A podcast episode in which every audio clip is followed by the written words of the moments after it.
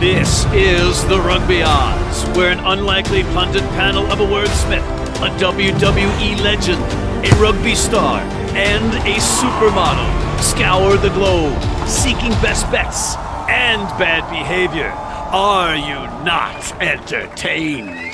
Thank you, thank you. That is just music to my ears. Thank you very much. But we have in the sponsor opportunity green room once again WWE Hall of Famer John Bradshaw Layfield slash rugby ambassador, plus his compadre King Gift Egbelu, the inventor of words, as they prep feverishly for the Your Company Name Here slate that we'll be covering here today. We also have Mr. George Hook waiting, so let's bring in John and Gift. Guys, 25 and 23, not stellar. The best. Uh, Who was best? Who was the best? John, you were the best. And John, there's a lot that you did right last week. You called in from Portugal on a fishing boat and you actually had the best record. So, reversing everything that you did wrong by not being on the show live on a boat and making you in the walk of shame and then not having the best picks and getting you the wooden spoon management reluctantly salutes you uh, for your good behavior. There is no management. Fake. You're like you're like Mon- uh, that tail guy that the, for Notre Dame, the, the, linebacker that had like the fake girlfriend. You've got like fake management. you got to got catfish. Tay, uh, Monte, Monte whatever. Yeah. Oh, Monte that Teo, poor yeah. bastard. All right, so we have Mr. George Hook waiting. So let's get to what we got. The wooden so spoon. We can talk about how Fiji plays down to its opponents and makes everybody embarrassed for no reason because we want to take the starlight. It's hard to be the top dog every once in a while. You rooted for you, Fiji. I mean, you won, but embarrassingly.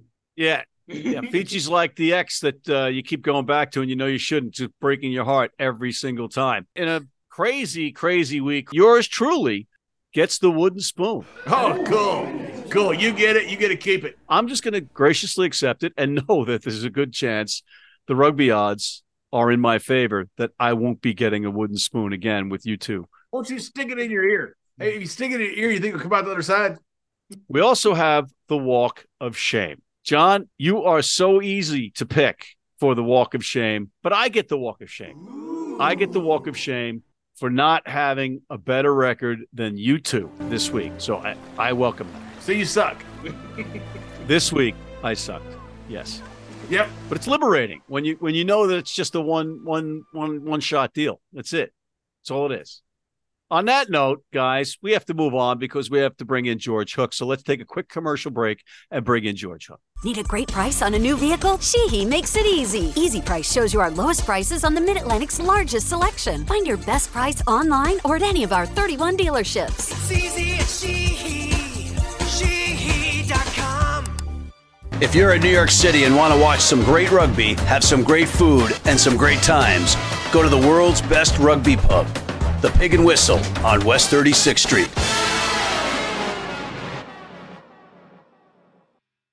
And we are back, and once again, we have the honor of having Mr. George Hook come on. George, how are you? Yeah!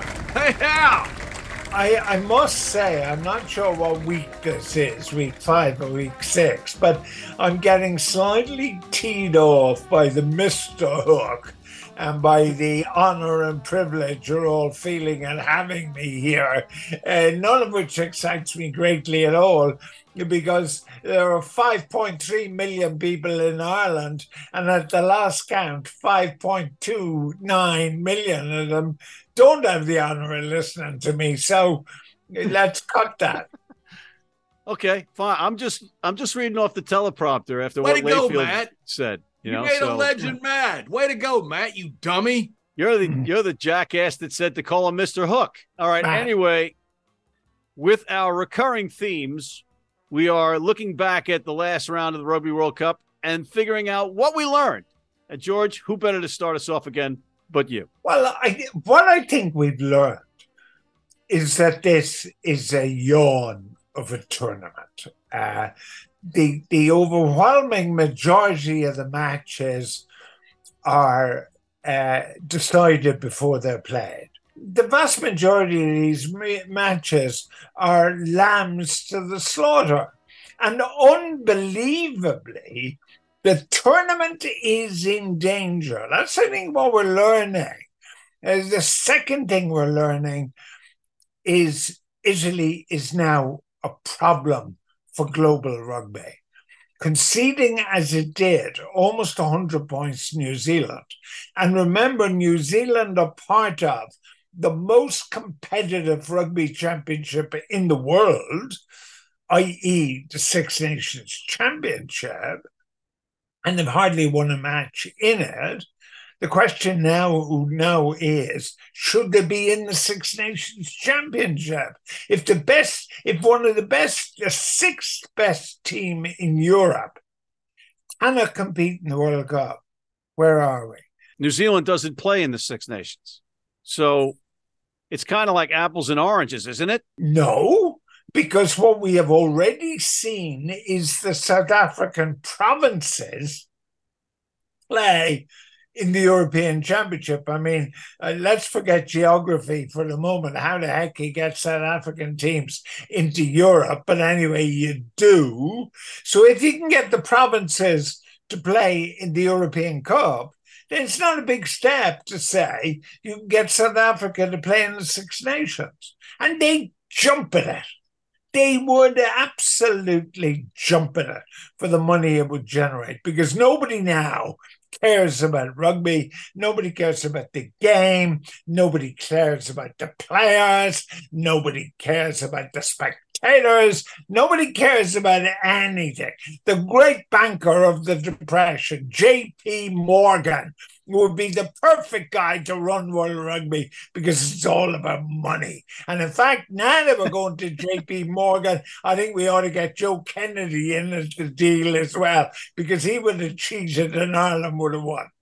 Get some booze in there, but George, you know you, are touching upon a lot of uh, you know explosive topics here in terms of the Six Nations specifically. You know, it, it's it as if you if you don't know this at home, it's it's not controlled by World Rugby. It's a private entity, right, unto itself. And Italy makes all of its cash or a lot of it in that Six Nations. They would have to say, okay, yeah, we're out, right? Well, I, I mean, I'm not suggesting I know what the mechanics are.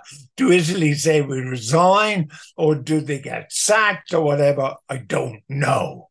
But clearly, the experiment of putting them in the Six Nations by any criteria has been a failure.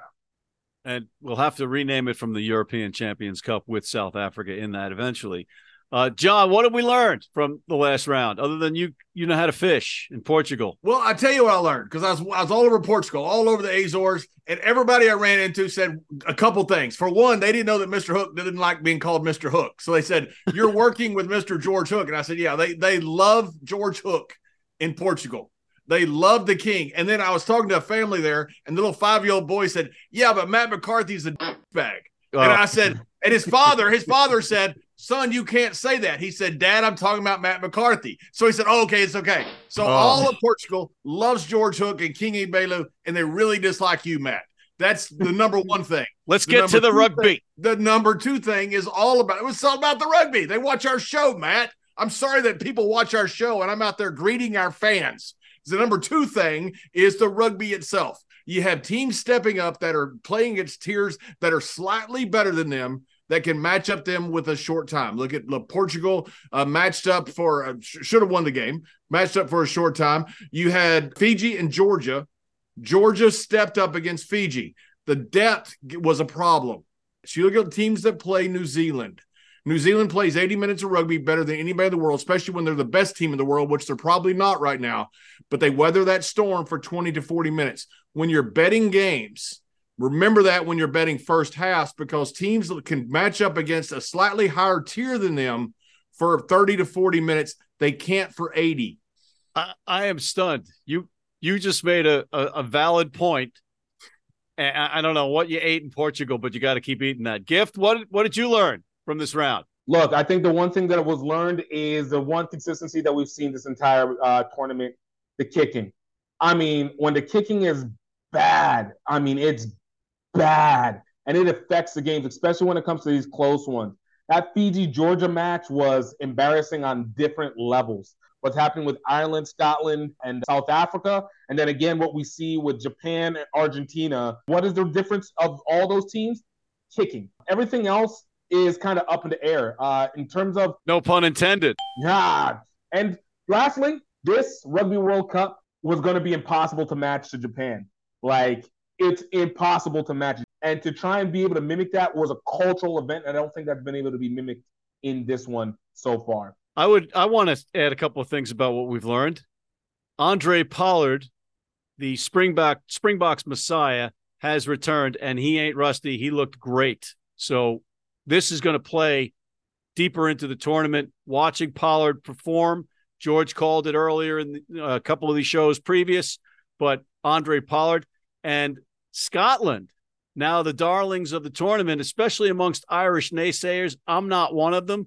Ireland's going to beat them by at least two touchdowns. That's 14 points in American terms. Uh, George, did you have any other point before we take a quick break? Because we have a little bit of time. Well, I the other thing is Dupont, you know, uh, because there was a period where he wasn't, he was gone. Now we know he's back because, and I'm I'm no medic, but I have had a similar injury uh, to that. Players have played international rugby. I only played club rugby with a broken cheekbone, but players, Irish players, have played with a broken with a broken cheekbone in an international. Uh, this the idea of this face covering is a well trodden path in covering facial injuries. So Dupont back is a major plus for the tournament. Ireland are now worried about New Zealand. Make no mistake about it. Uh, okay, they were playing Italy, but it was the old New Zealand with the killer instinct. Scotland are not a worry. We'll be right back with questions for Mr. Hook, George Hook, right after this.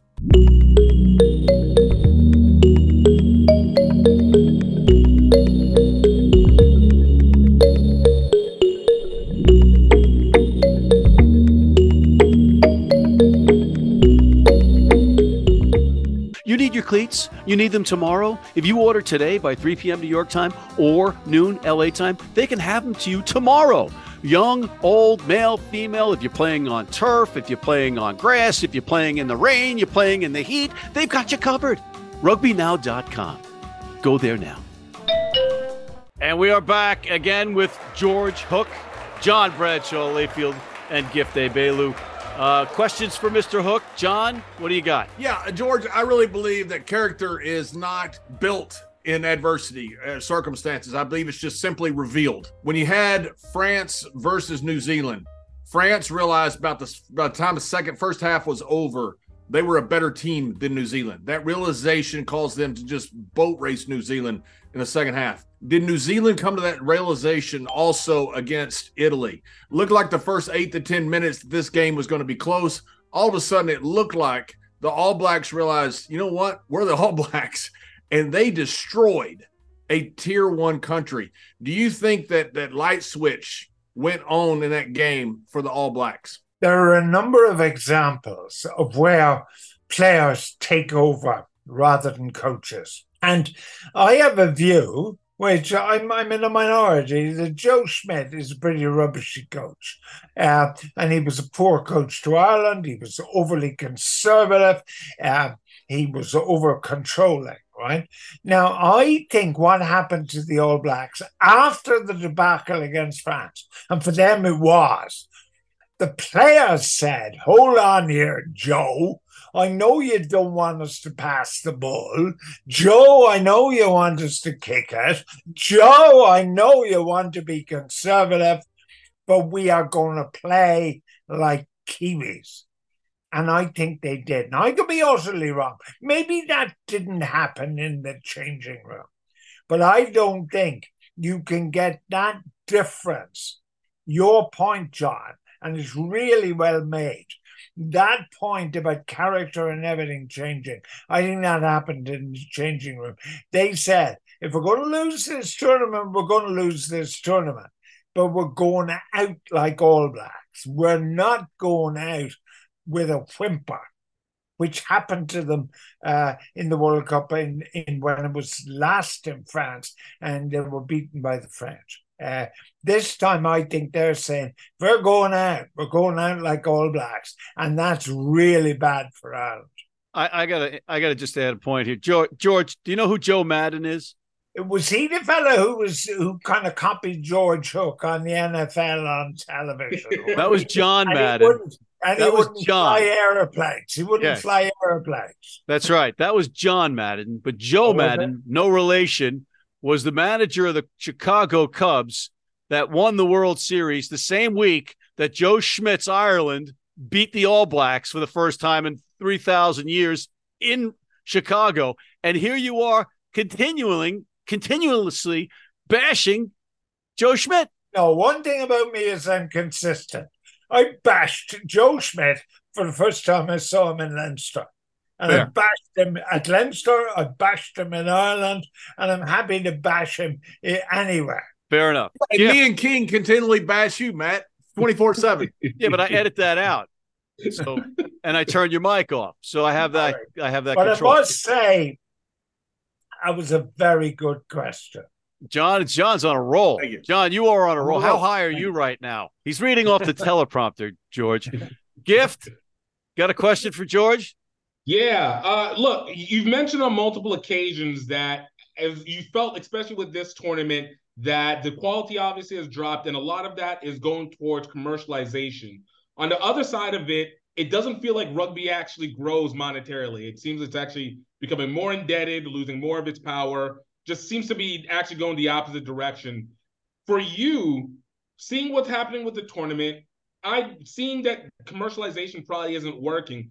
What is, in your opinion, at least a stepping stone to what kind of beginning does it need to go to kind of recalibrate where rugby is? Because this this doesn't seem to be working on any levels right now.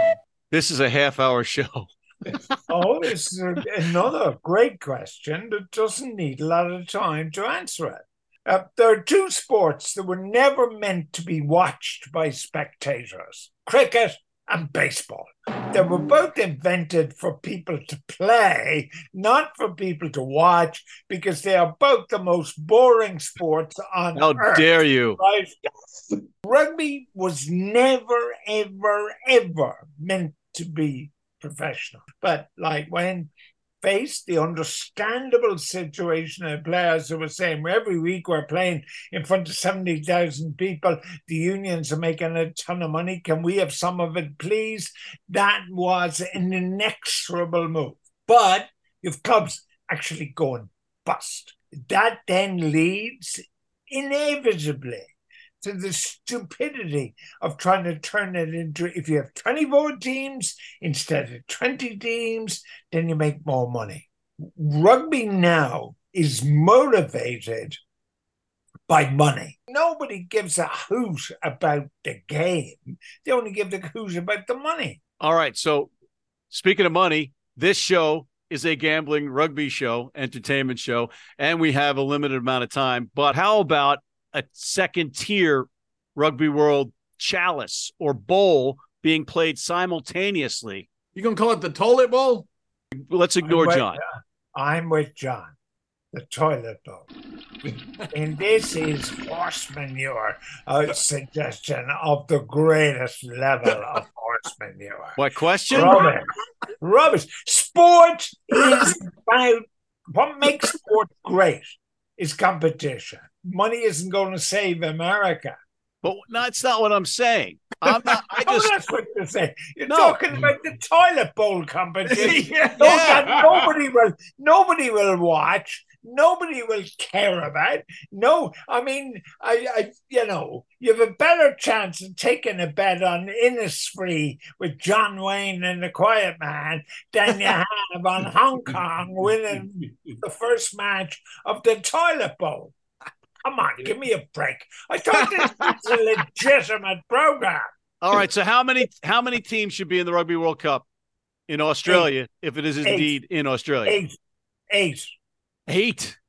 eight That's not going to happen. So, you Yeah, know, we're, we're likely to go in the other direction, which is unfortunate because it's just watering down the tournament. Argentina versus Japan. Who's going to win it? I think Japan are going to surprise us because we've it's only four years since Japan had a wonderful World Cup. And I don't believe with the same coach uh, in four years they've gone backwards that much.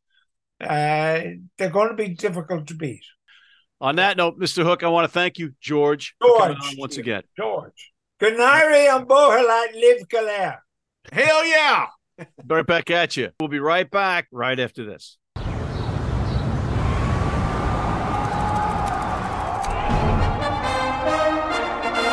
From New York City comes America's longest running and most popular rugby show. The biggest names in Major League